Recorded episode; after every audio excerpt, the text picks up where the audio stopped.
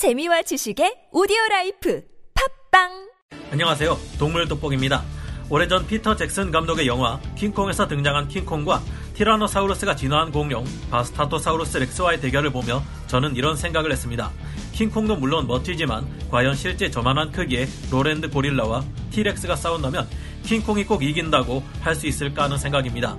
그렇다면 현존하는 동물 중 가장 크고 강력한 유인원 로랜드 고릴라와 지상 최강의 맹수 호랑이 중 더 강한 것은 누구일까요?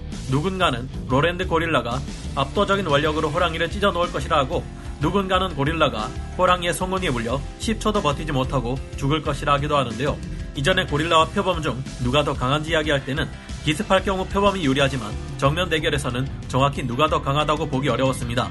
이번에는 그 대상이 고양이과 동물 중 가장 큰 호랑이인 만큼 결과도 다를 것으로 보이는데요.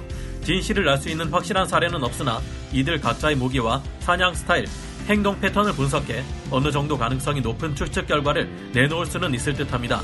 호랑이와 고릴라, 둘 중 더 강력한 맹수는 누구일까요? 지금부터 알아보겠습니다. 전문가는 아니지만 해당 분야의 정보를 조사 정리했습니다. 본의 아니게 틀린 부분이 있을 수 있다는 점 양해해 주시면 감사하겠습니다. 고릴라의 무기, 고릴라는 영화 킹콩의 모델이 될 만큼 유인원 중에서도 최강의 힘과 거대한 덩치를 가지고 있습니다.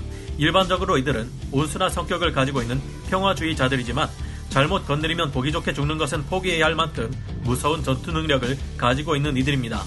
성체 수컷 고릴라의 평균 키는 1.6m에서 1.8m, 최대 크기는 1.95m로 우리 인간 남성의 키와 비슷합니다. 하지만 이들은 팔이 다리보다 더 길어서 난타전 시 더 유리할 것으로 보이며 양팔을 펼쳤을 때의 길이는 2.3m에서 2.6m나 됩니다. 몸무게는 수컷의 경우 평균적으로 135kg에서 195kg까지 나가며 암컷은 70kg에서 115kg 정도인데요. 수컷 고릴라는 성인 남성의 10배에 달하는 엄청난 근력을 가지고 있으며 이들이 화가 났거나 흥분했을 때 마주치는 것은 매우 위험한 일입니다. 고릴라는 가지고 있는 힘의 50%만 사용해도 무방비 상태의 성인 남성을 박살내 버릴 수 있으며 큰 덩치에도 불구하고 시속 32km로 달릴 수 있습니다.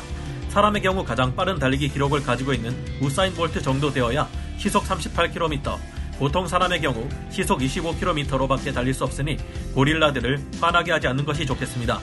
의외로 고릴라들의 진짜 무서운 공격은 물어뜯는 공격인데요. 영화 속의 킹콩은 주먹을 쥐고 다른 괴수들을 화려하게 두들겨 패지만 실제 로랜드 고릴라들이 전투 상황에서 더 빠르고 심각한 타격을 줄 수 있는 방법은 강한 치악력을 사용하는 것이라고 합니다. 고릴라의 치악력은 무려 700kg이나 되는데 이는 하이에나, 사자, 호랑이, 곰, 황소상어의 무는 힘을 모두 능가하는 수치입니다. 거의 치악력 800kg대의 하마의 무는 힘에 근접할 정도인데요. 실제 고릴라들은 싸움에서 서로를 물기도 하는데 이 정도면 서로의 두개골의 이빨로 구멍을 낼 수 있는 수준입니다. 하지만 일명 silverback으로 불리는 우두머리 성체 수컷 로랜드 고릴라들은 싸움에서 주먹질을 하기도 하고 발차기를 날리기도 하며 태클이나 mounting, 집어던지기, 힘겨루기 등 액션 영화에서 나오는 격투 기술이란 기술은 다 사용하는 것을 보여주기도 했는데요. 아무래도 서로가 싸울 때 바로 물 수 있는 기회를 얻기는 어려운 만큼 여러 가지 격투 기술이 나올 수밖에 없는데 잠시 이들의 전투 현장으로 가보겠습니다. 야야야야, 너 내가 미순이 건들지 말라고 했어 안 했어? 헤, 골키퍼 있다고 골 안 들어가냐? 그렇게 불안하면 좀 씻고 다니셔. 못생겨가지고. 이 자식 말하는 꼬라지가 글러 먹었구만. 너 오늘 형님한테 좀 맞아야겠다. 말이 끝나기가 무섭게 우두머리 수컷이 도전자 수컷에게 쏜살같이 달려와 몸을 날리더니 상대 수컷을 잡아채 쓰러뜨려 버립니다. 아, 이 자식이 형님이 말하고 있는데, 오냐, 너 오늘 혼 좀 나봐라. 두 수컷 고릴라는 화려한 난타전을 주고받으며 서로 밀치기도 하고 파운딩을 시도하기도 하는 등 정신없이 싸웁니다. 거대한 덩치에 믿겨지지 않을 만큼 빠른 속도인데요. 야, 잠깐, 잠깐. 아, 아, 내가 잘못했다. 아, 이제 미순이 안 건드리기는 무슨. 미순이는 내 거다, 이 자식아. 로랜드 고릴라들은 실제로 이처럼 상대방을 방심하게 만들거나 관심을 끄게 한 다음 갑자기 기습하는 방법을 구사하기도 하는데요. 하지만 기습에도 불구하고 작전이 통하지 않는 것 같습니다. 점점 도전자가 밀리고 있는데요. 역시 골키퍼 운운하는 놈치고 제대로 된 놈이 없어. 미순이는 임마, 내가 지킨다 임마. 야, 이 나이살 처먹어가지고 아직도 더럽게 빨빨하네. 너 다 해먹어라, 이 너치네야. 이처럼 고릴라들은 마치 사람들의 격투기 경기를 연상시키는 화려한 전투 스킬들을 가지고 있는데요. 로랜드 고릴라의 주먹은 한 방에 강화율에 금이 가게 할 만큼 강력한 위력을 자랑합니다. 자, 그렇다면 호랑이는 어떨까요?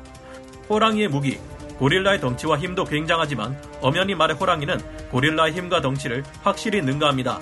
밀렵으로 인해 호랑이들의 크기가 작아지기 이전에 최대 기록을 살펴보면 시베리아 호랑이는 몸길이 3.17m 이상에 몸무게가 350kg까지도 나갈 정도였는데요. 하지만 밀렵과 서식지 문제 등으로 인해 시베리아 호랑이들의 크기는 작아졌고 현재는 전체 길이 3m 내외, 평균 체중 200kg 정도 내외의 것들이 보통입니다.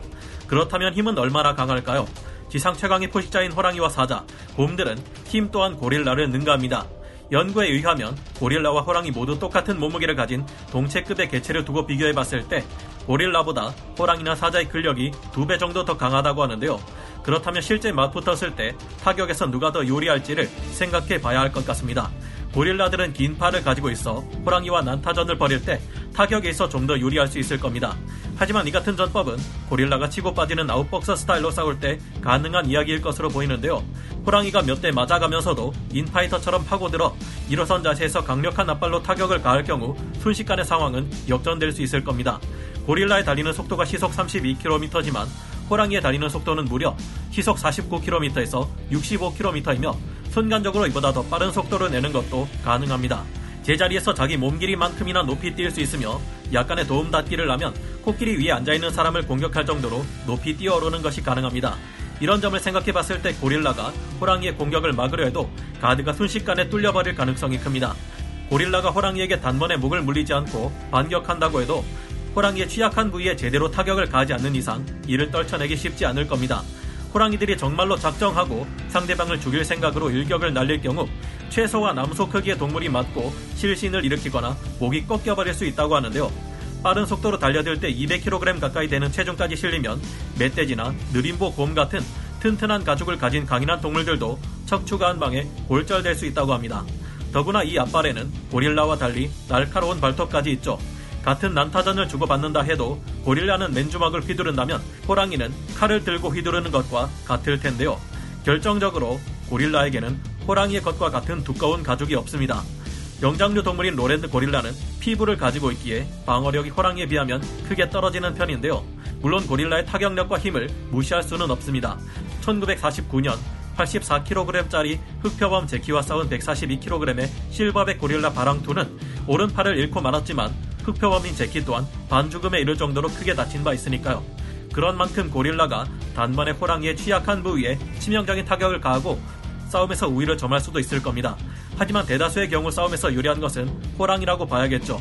로랜드 고릴라는 강한 힘과 전투에 유리한 체격, 최강급의 치악력을 가진 턱과 이빨을 가지고 있지만 호랑이는 고릴라를 뛰어넘는 힘과 속도, 나를 세운 치명적인 무기와 우월한 방어력을 가지고 있습니다.